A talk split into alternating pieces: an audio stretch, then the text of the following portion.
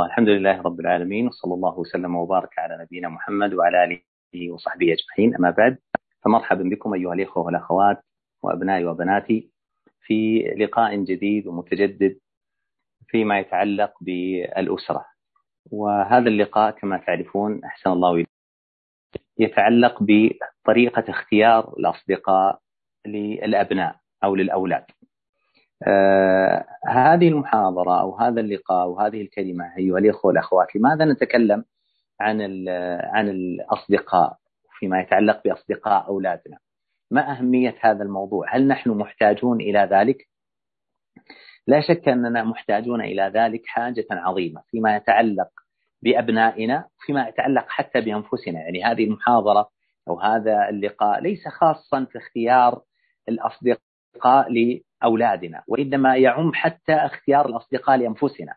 وذلك لأن الصديق يمثل جزءا مهما وعظيما في حياة الإنسان. لذلك قال الله عز وجل في كتابه لرسوله محمد صلى الله عليه وسلم واصبر نفسك مع الذين يدعون ربهم بالغداة والعشي يريدون وجهه ولا تعد عيناك عنهم تريد زينة الحياة الدنيا ولا تطع من أغفلنا قلبه عن ذكرنا واتبع هواه وكان أمره فرطا فإذا كان الله عز وجل أمر نبيه صلى الله عليه وسلم أن يصحب نوعا من الأصحاب ومن الأصدقاء.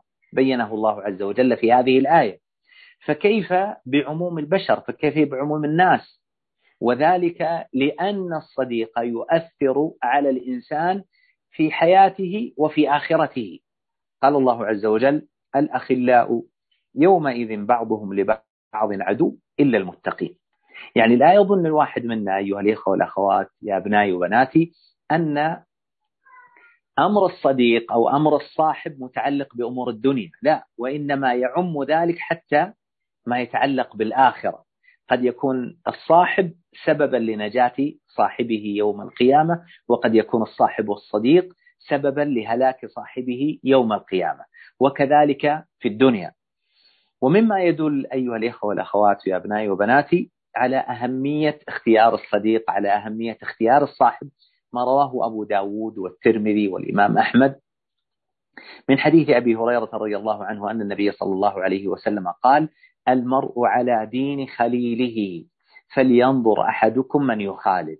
يعني الإنسان إذا أردت أن تقيس دينه فانظر إلى أصدقائه فانظر إلى أخلائه فإن المرء على دين خليله. كما قال الشاعر إذا ما صحبت القوم فاصحب خيارهم ولا تصحب الأردى فتردى مع الردي. عن المرء لا تسل وسل عن قرينه فكل قرين بالمقارن يقتدي. فلذلك كان يجب على كل واحد منا أن يعلم أن اختيار الصديق وأن اختيار الصاحب ليس لك. يعني ليس أمر يعني مثل ما يقال آه، غير واجب شرعا بل هو واجب شرعا أن تختار الصديق الذي يحبه الله سبحانه وتعالى الذي يريده الله عز وجل منك شرعا ودينا.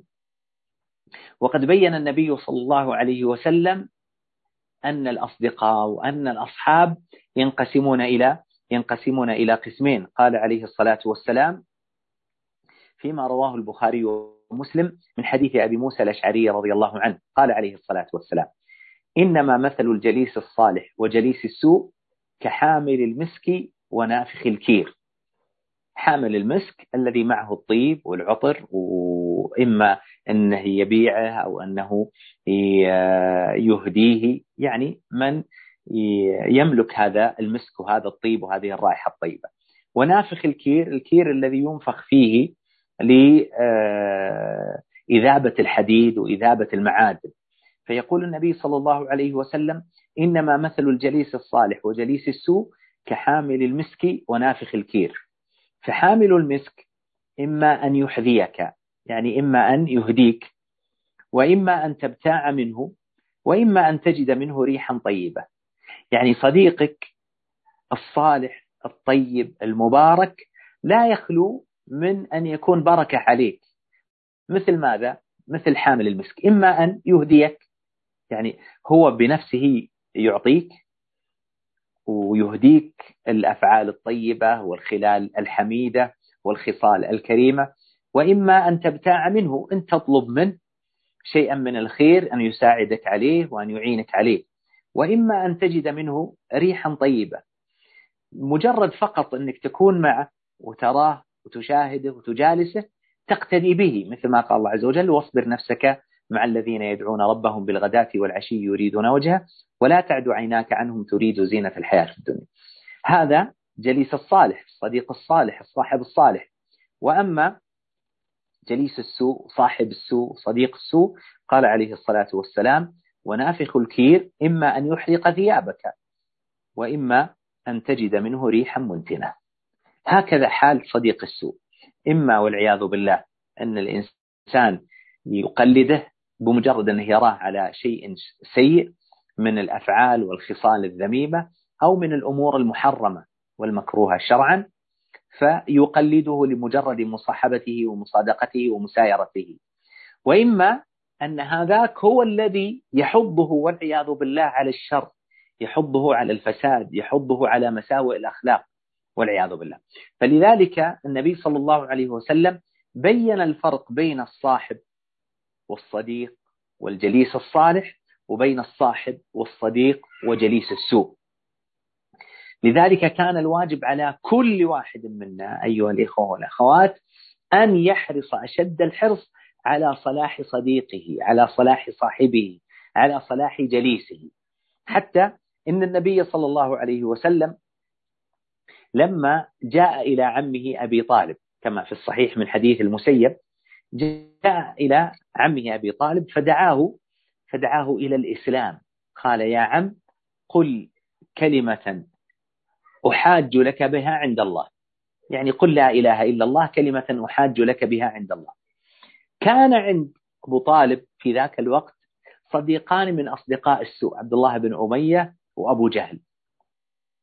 لاحظوا هؤلاء الأصدقاء كانوا عنده عند موته. والنبي صلى الله عليه وسلم في آخر لحظات حياته يدعوه إلى الإسلام. يا عم قل لا إله إلا الله كلمة أحاج لك بها عند الله. فماذا قال له أصحاب السوء؟ قالوا له أترغب عن ملة عبد المطلب؟ يعني ترغب عن ملة جدك التي هي ملة الشرك والكفر بالله سبحانه وتعالى؟ فأعاد عليه النبي صلى الله عليه وسلم. يعني النبي أخذ يعيد عليه ويكرر عليه أن ماذا؟ أنه يقبل الحق يدخل في الإسلام. فأعاد عليه وعاد مرة أخرى وقالوا أترغب عن ملة عبد المطلب. فماذا؟ فعل أبو طالب عم النبي صلى الله عليه وسلم طاوع أصدقاء السوء وأصحاب السوء وجلساء السوء وقال إنه على ملة عبد المطلب وأبى أن يقول لا إله إلا الله. فأنزل الله عز وجل في ذلك قوله تعالى إنك لا تهدي من أحببت ولكن الله يهدي من يشاء.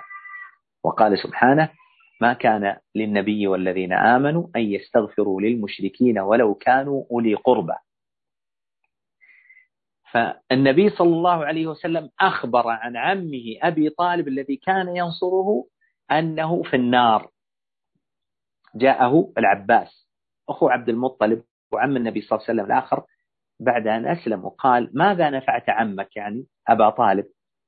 ماذا نفعت عمك أبا طالب؟ يسأل عن أخيه العباس يسأل عن أخيه أبا طالب لأن العباس ولأن أبا طالب كلاهما إخوة وهم أعمام النبي صلى الله عليه وسلم. فجاء يسأل قال ماذا ما ماذا نفعت عمك وقد كان يحوطك وينصرك؟ يعني كان يساعدك. فقال النبي صلى الله عليه وسلم أما إنه في ضحضاح من نار. نسأل الله السلامة والعافية. لماذا؟ لأنه لم يدخل في الإسلام. ما السبب في عدم دخوله في الإسلام؟ السبب في عدم دخوله في الإسلام أنه كان أنه كان جليسا ومصاحبا واصدقاء صديقا لأصحاب السوء ومما يدل على عظيم خطر الصديق وعظيم آه، أثره على الصديق وعلى الصاحب ما رواه البخاري ومسلم من حديث أبي سعيد قال كان في من كان قبلكم قبلكم رجل قتل تسعة وتسعين نفسا فأراد أن يتوب فسأل عن أعلم أهل الأرض فدل على راهب يعني جاهل عنده عبادة لكن ما عنده علم. فأتاه وقال إني قتلت تسعة وتسعين نفسا. فهل لي من توبة؟ هذا الراهب ما عنده علم واستعظم وكبر في عينه أن أحد يقتل تسعة وتسعين نفسا. فقال لا أجد لك توبة. فقتله فكمل به المئة والعياذ بالله. ثم سأل عن أعلم أهل الأرض. فدل على عالم. في هذه المرة دل على عالم وأتاه. وقال إني قتلت مئة نفس فهل لي من توبة؟ فماذا قال العالم؟ قال ومن يحول بينك وبين التوبة. ثم قال وهنا الشاهد. ولكنك بأرض قوم سوء فلا ترجع إليهم وأت قوم كذا وكذا فإنهم أناس صالحون فاعبد الله معهم. لاحظوا العالم يقول لهذا الذي أقبل للتوبة قال لا يمكن أن تتوب وأنت باق على صحبتك السيئة. ماذا تفعل؟ لابد أن تبدل صحبتك وأن تبحث عن صحبة صالحة. قال ولكنك بأرض قوم سوء فلا ترجع إليهم وأتي إلى قوم كذا وكذا فإنهم أناس صالحون فاعبد الله معهم. فمضى وفي الطريق جاءه ملك الموت القصة المعروفة واختصمت فيه الملائكة وبعث الله من يحكم بينهم فقال قيسوا ما بين القريتين فإن كان لقرية الصلاح أقرب قبضته ملائكة الرحمة وإن كان لقرية السوء أقرب قبضته ملائكة العذاب. فقاسوا بينهما. ما الذي حدث؟ أمر الله عز وجل قرية الصلاح أن تقاربي وأمر الله قرية السوء أن تباعدي فقاسوا بينه وبين القريتين فإذا هو أقرب لقرية الصلاح بشبر فقبضته ملائكة الرحمة. انظروا أيها الإخوة والأخوات إلى خطر وعظيم أثر الصاحب على ماذا؟ على صاحبه لدرجة أن الله عز وجل يأمر نبيه محمدا صلى الله عليه وسلم أن يصحب الصديق الصالح. أنتقل بعد ذلك إلى بعض الصفات التي ينبغي أن توجد في الصديق وفي الصاحب. ثم بعد ذلك أختم إن شاء الله تعالى بالطرق التي آه، تعيننا كآباء وأمهات على اختيار أصدقاء أولادنا ومساعدة أولادنا في اختيار الصاحب آه، الطيب الصالح. من المهم أن يكون الصاحب صالحا. وإذا كان صالحا سيتكون فيه كل خصال الخير. سيكون أمينا وسيكون ناصحا. ولا يمكن أن يغشك ولا أن يظلمك. لماذا؟ لأنه صالح. يخاف الله عز وجل. كما قال الله عز وجل واصبر نفسك مع الذين يدعون ربهم بالغداة والعشي يريدون وجهه. لاحظوا هذه صفة من؟ هذه صفة الإنسان الصالح المؤمن الصالح لأنه جمع بين صلاح الباطن وصلاح الظاهر. واصبر نفسك مع الذين يدعون ربهم بالغداة والعشي. يدعون ربهم يعني يعبدون الله عز وجل. طول اليوم ليلا ونهارا. واصبر نفسك مع الذين يدعون ربهم بالغداة والعشي يريدون وجهه. هذا صلاح الباطن. هذا هو الصالح ملخصه من صلح ظاهره وصلح باطنه. ولا تعد عيناك عنهم تريد زينة الحياة الدنيا. فلا بد أن يكون صالحا. وهذا الصلاح أيها الإخوة والأخوات ليس فقط في أن الإنسان يحافظ على العبادات الظاهرة. هذا يعم أيضا الأخلاق الحسنة. لذلك قال النبي صلى الله عليه وسلم في بيان من يستحق أن يزوج إذا أتاكم من ترضون دينه وخلقه. لابد أن يكون الإنسان جامعا بين الصلاح وفعل الواجبات ويكون يكون صاحب خلق حسن خلق رفيع خلق كريم. قد يكون الإنسان مصلي وصائم ويتصدق ويحج ويعتمر لكن سيء الخلق. لكنه إنسان والعياذ بالله سريع الغضب. سريع النفرة عن صديقه. ما عنده صبر ولا تحمل بمعنى أن تكون عنده أخلاق سيئة والعياذ بالله. فأعظم علامتين للصاحب الصالح أن يجمع بين صلاح الباطن وصلاح الظاهر وأن يكون من أصحاب الخلق الحسن. هذه الأمور الثلاثة إذا جمعها الشخص إذا جمعها الصديق إذا جمعها الصاحب إذا جمعها الجليس فتمسك به.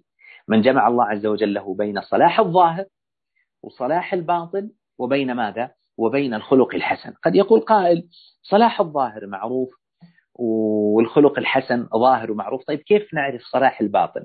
صلاح الباطن يستدل به يستدل عليه بالظاهر.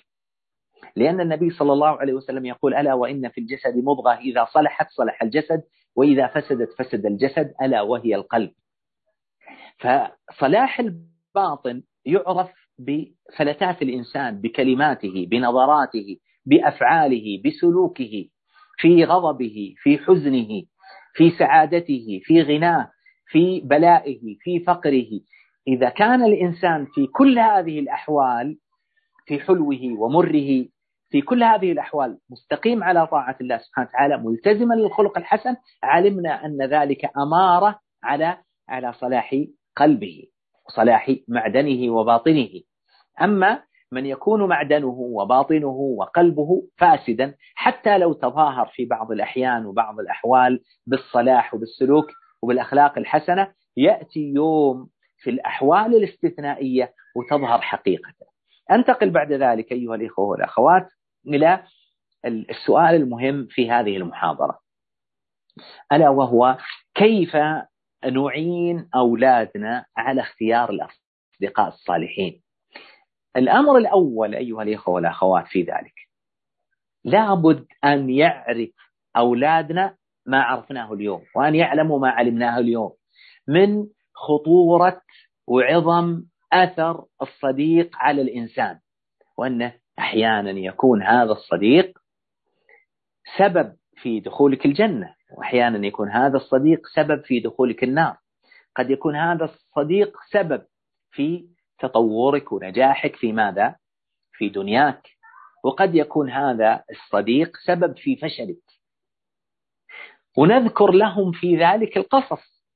قصص الأنبياء عليهم الصلاة والسلام قصص الصحابة ما حدث للنبي صلى الله عليه وسلم مع عمه وغير ذلك من القصص التي تدل على عظم أثر الصديق على على الإنسان مثل قصة الذي قتل مئة نفس وكيف أن العالم دله على ترك الصديق السوء وكيف أنه يرتبط بالصديق الصالح.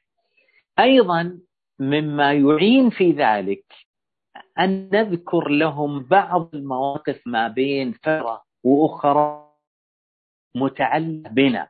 يعني أن حياته يتعرض إلى بعض المواقف التي تدل أنها من الخير من الجليس الصالح من الصديق الصالح وبعض المواقف التي تدل على أن هذا الشخص من جليس السوء من صديق السوء لقاء السوء. إما أن يكون حصل لي شخصيا أو أن هذه المواقف مرت عليه أقول آه لابد أن يعرف ويعلم أبنائنا أن أول أمر مهم متعلق بصحبة الصديق الصالح أن يكون محافظا على صلاته. هذا فيما يتعلق الأولاد الأبناء والبنات. الثاني أن يكون حسن الخلق. تقول حسن الخلق إيش معنى؟ تقول أنت لازم تعرف إن صديقك هذا ما يكذب. إن هذا صديقك ما يسرق. إن هذا صديقك ما يخون الأمانة. إذا أنت أعطيت أمانة أو أحد اعطاه أمانة أنه لا يخون الأمانة. أنه يحفظ السر. أنه يساعدك إذا احتجت إلى المساعدة. بمعنى أن تذكر له تفصيل الأخلاق الطيبة. ومن أهم ذلك بره بوالديه. يعني أنت تقول لولدك شوفوا يا ولد شوفي يا بنتي أنتم إذا رأيتم الولد تسمعون منه ذكر والديه بالخير ومحبته لوالديه وأنه لا يرضى أن يتكلم فيهم في غيبتهم فاعلموا أن هذا من أصدقاء الأصدقاء الصالحين. وإذا رأيتم الولد ذكرا كان أو أنثى يسب والديه أو يبغضهم أو يتكلم فيهم أو يرضى بأن يتكلم فيهم فاعلم أن هذا ماذا؟ فاعلم أن هذا من أصحاب السوء والعياذ بالله أيضا مما يهم وينبغي أن يعلم الأولاد تفصيله أن البنت ما تصحب إلا المحتشمة إلا التي تعتني بحجابها إلا التي تكون عائلتها وهي محافظين على حجابهم على على سترهم. من الأمور المهمة آه، بيانها تفصيليا لأبنائنا وبناتنا أيها الإخوة والأخوات ما يتعلق بالاخلاق آه، العامة. يعني المحافظة على الصلاة بر الوالدين يأتي الأخلاق العامة فيما يتعلق باللسان. من الأمور المهمة يا ابنائي وبناتي التي ينبغي أن تغرس في أبنائنا وبناتنا مبكرا في معرفة الصديق الصالح والصديق السوء الا يكون مدخنا ولا متعاطيا للمحرمات الخمور أو المخدرات.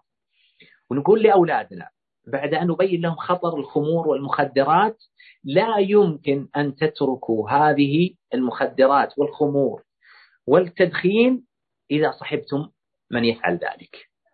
يا ولدي ان تعرف خطر وشؤم هذه الأمور لا يمكن أن تتركها وتسلم منها إلا إذا ابتعدت عن من يزاولها.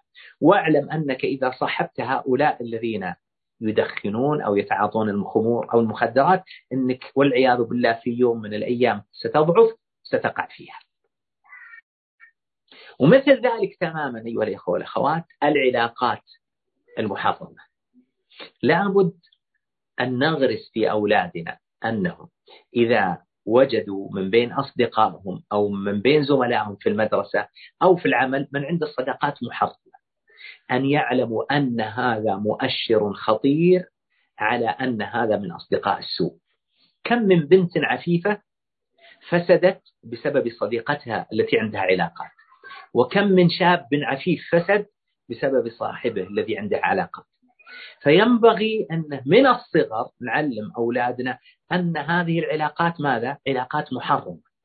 وأن الإنسان ما تكون له علاقة بالجنس الآخر علاقة محبة وعلاقة آه، مودة من غير المحارم إلا لزوجته والزوجة لزوجها. فكذلك نغرس فيهم إذا رأيتم الشاب الذي عنده علاقات محرمة لابد أن تعلم أن هذا من أصدقاء السوء. وإذا رأيت الشابة التي عندها علاقات محرمة فهذا علامة على أنها من صديقات السوء. وإذا رأيتم أصحاب العفة الذين ما عندهم هذه الصداقات وإنما هم يفكرون فيما أحل الله عز وجل في الزواج وينتظرون هذه العلاقة أن تكون بالطريقة الصحيحة الطريقة الشرعية فالزموا هؤلاء.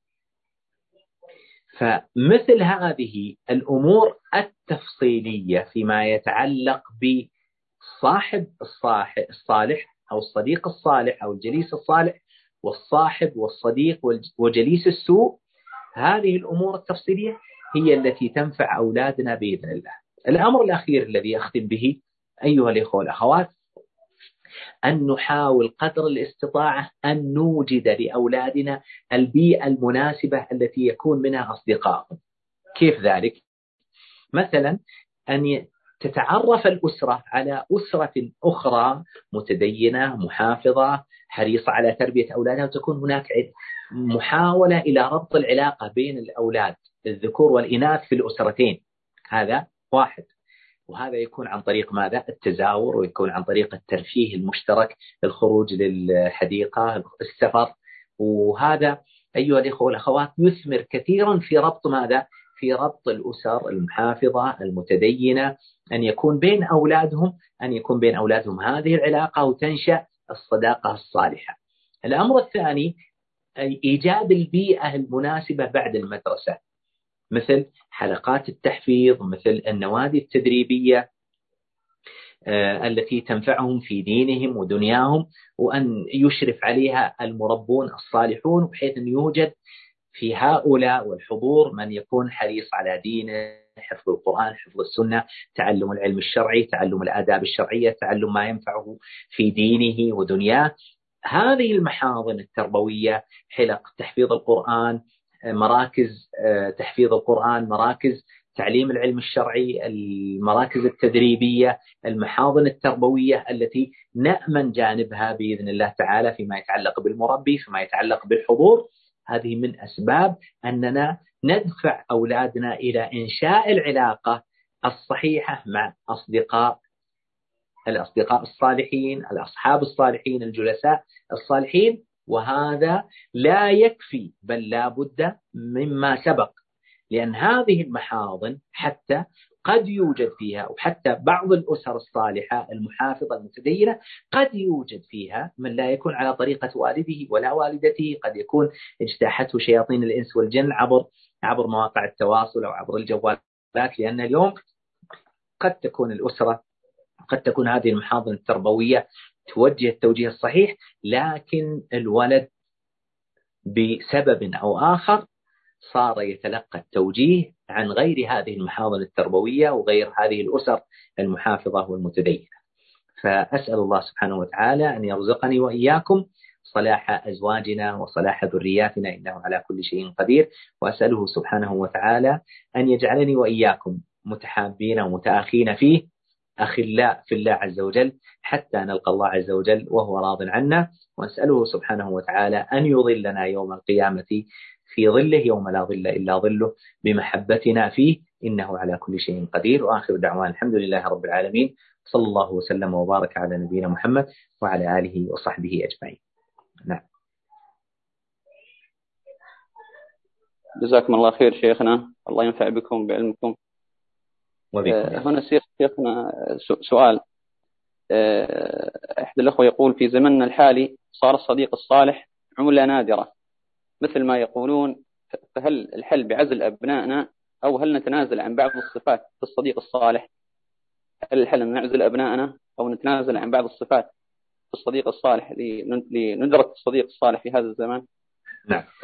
الجواب يا إخواني وأخواتي أبنائي وبناتي عزل الأبناء هذا تماما مثل الذي إذا جاءه طفل أدخله في غرفة وأغلق عليه تقول له ليه؟ قال أخشى عليه من إصابته بالمكروبات والفيروسات في العالم الخارجي وظل هذا الولد في هذه الغرفة الطبية اللي ما يدخل لها إلا أكسجين ولا يأكل إلا أكل صحي لين بلغ الخامسة عشرة ثم أراد أن إيش؟ يخرج للعالم بمجرد أنه يخرج للعالم ربما يمرض وربما يموت سبب هذا بسبب أنه لم يكن عنده ال ال ال الوقاية ولم يكن عنده المناعة الداخلية.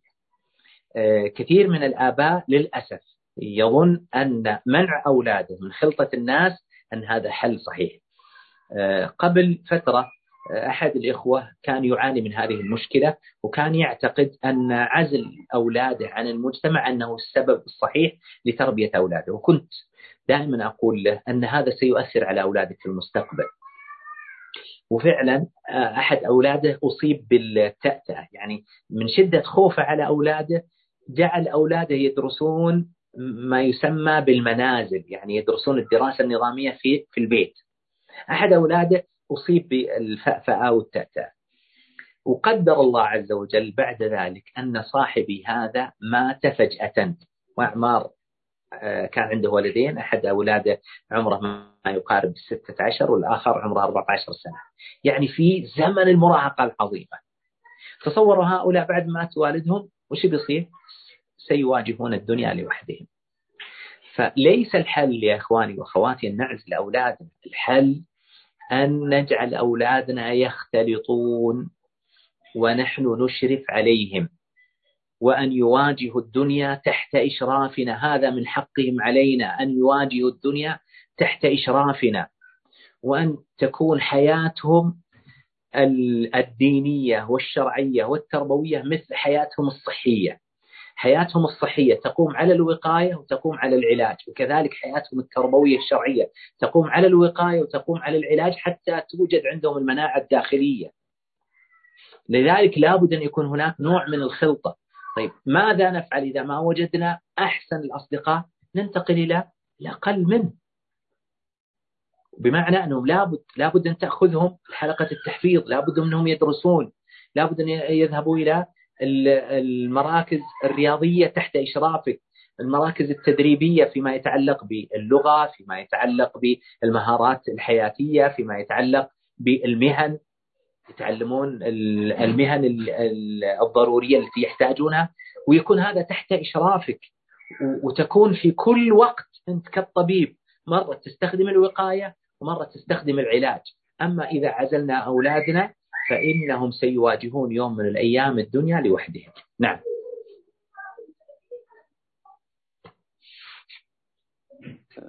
بارك الله فيك شيخنا. هنا كذلك آه،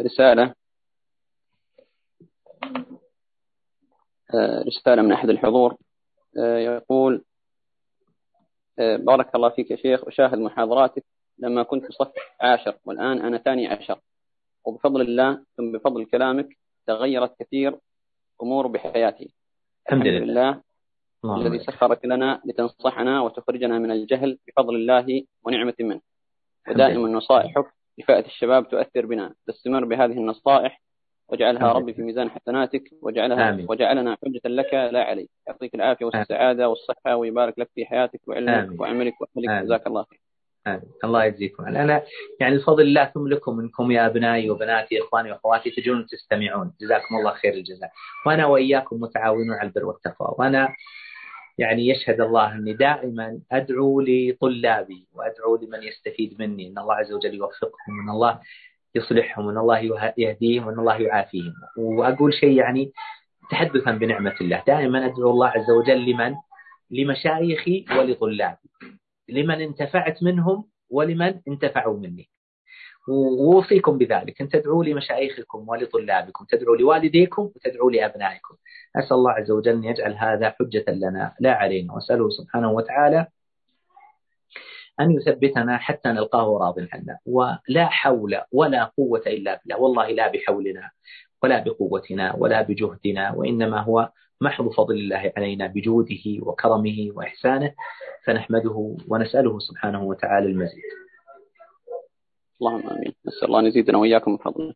آمين يا رب. آه، هنا كذلك سؤال آه، عندما يتغير الصاحب من من صاحب صالح إلى صاحب سوء. واكتشفنا هذا بعد زمن.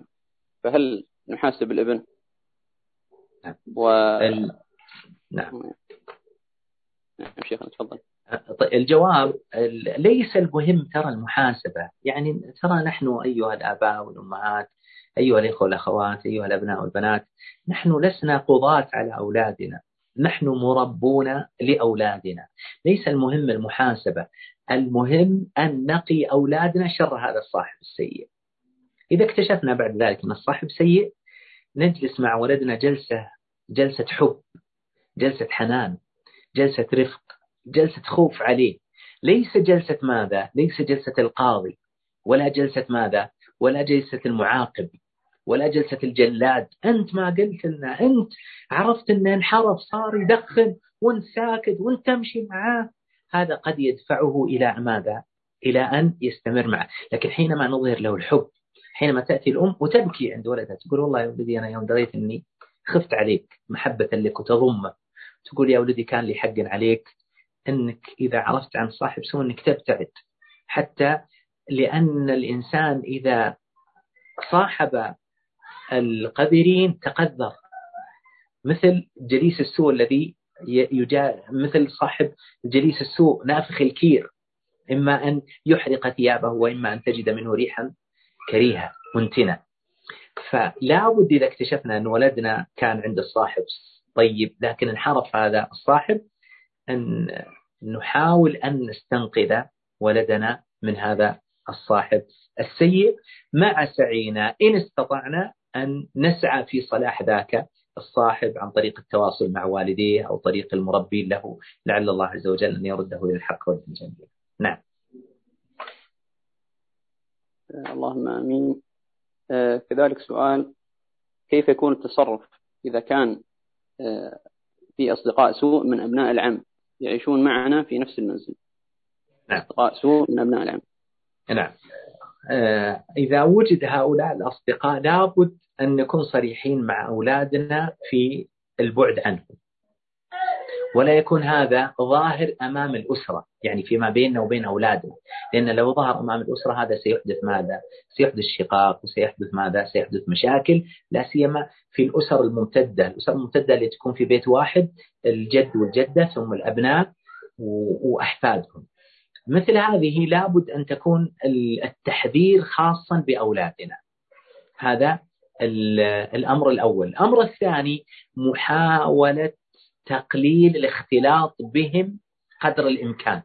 كيف محاولة تقليل الاختلاط بهم؟ أن نشغل أولادنا. هؤلاء الأولاد إذا أنت اخترت أنك تكون في أسرة ممتدة ورضيت بهذا الواقع لابد أن تقوم بالأمانة. إذا كان أولاد العم في هذا البيت أصحاب سوء وأنت مضطر إلى أن تكون في هذا البيت يجب أن تشغل أولادك أكبر وقت وأكثر وقت ممكن. تقول لماذا؟ لأنك أنت الذي اخترت ذلك. طيب أنت ما اخترت وكنت مجبرا اذا الآن صار هذا واجب عليك. هذا واجب عليك، يجب أن تقابل بهذا الأمر وهو أن تشغل وقت أولادك أكبر وقت ممكن، هذا من باب الوقاية، ثم بعد ذلك تحاول ما بين الفترة والأخرى أن تكون ماذا؟ أن تكون منتبها ان لا يتسرب إليهم بعض السلوكيات وبعض الألفاظ وبعض الأفعال الغير اللائقة أو المشينة حتى تقوم بالعلاج. فيكون دورك وقاية لهم ويكون دورك علاج لهم. نعم.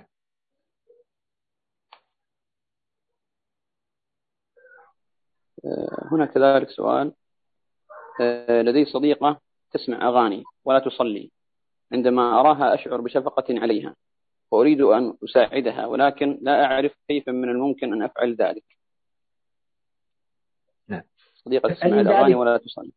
نعم. تفعلين ذلك بأن تدعينها إلى الله ولا تصادقينها. شو شو كيف؟ يعني تكون اجتماعك بها على قدر دعوتها إلى الله سبحانه وتعالى. بالهدية بالزيارة التي القصد منها لاحظوا القصد منها الهداية وليس القصد منها الأنس. وتكون على قدر ماذا؟ على قدر المراد. وأن يكون الإنسان طبيب نفسه. تعرف إذا كنت ممن آه، يحس بالخطر من هذه الصديقة أو من هذا الصديق لا ابتعد. فإن السلامة لا يعدلها شيء.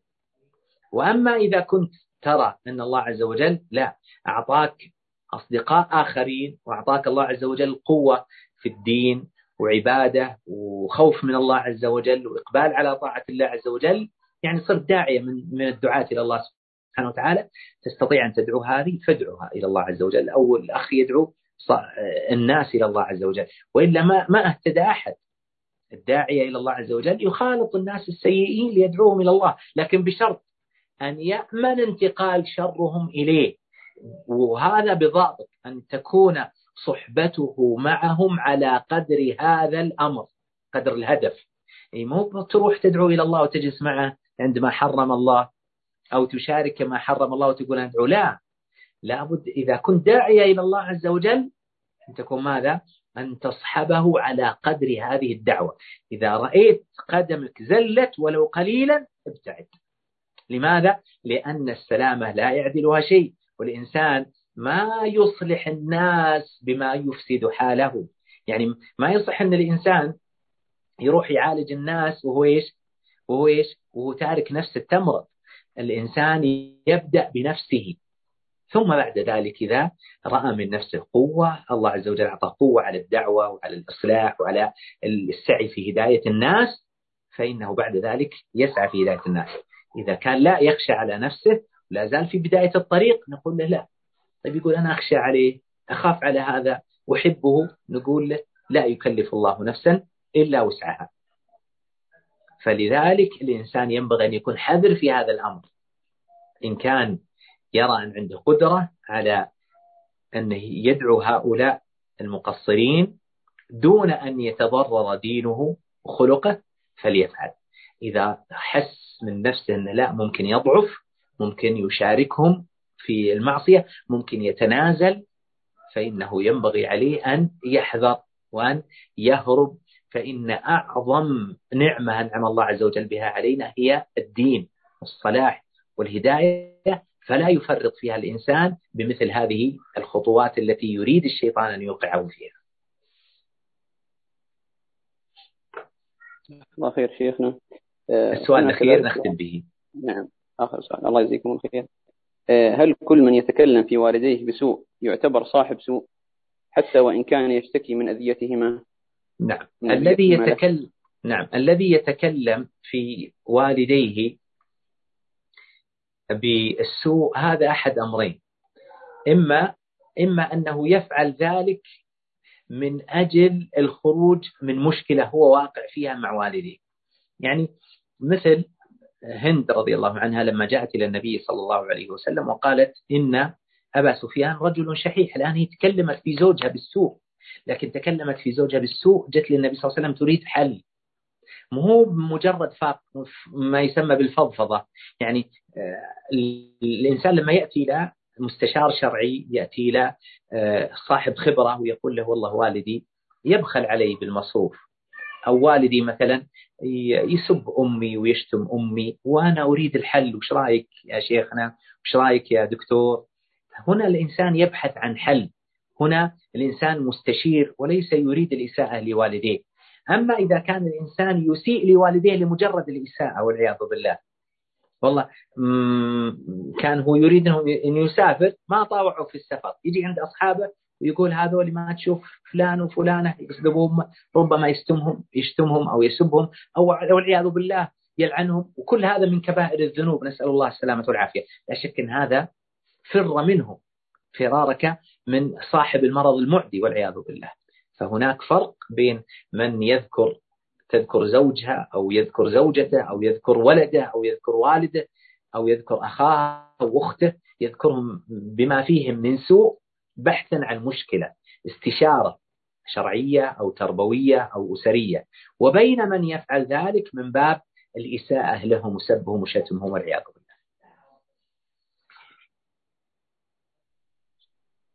بارك الله فيك شيخنا. الله يجزيكم وفيكم بارك شيخ محمد اللهم آمين. الله يبارك فيكم. نختم إن شاء الله.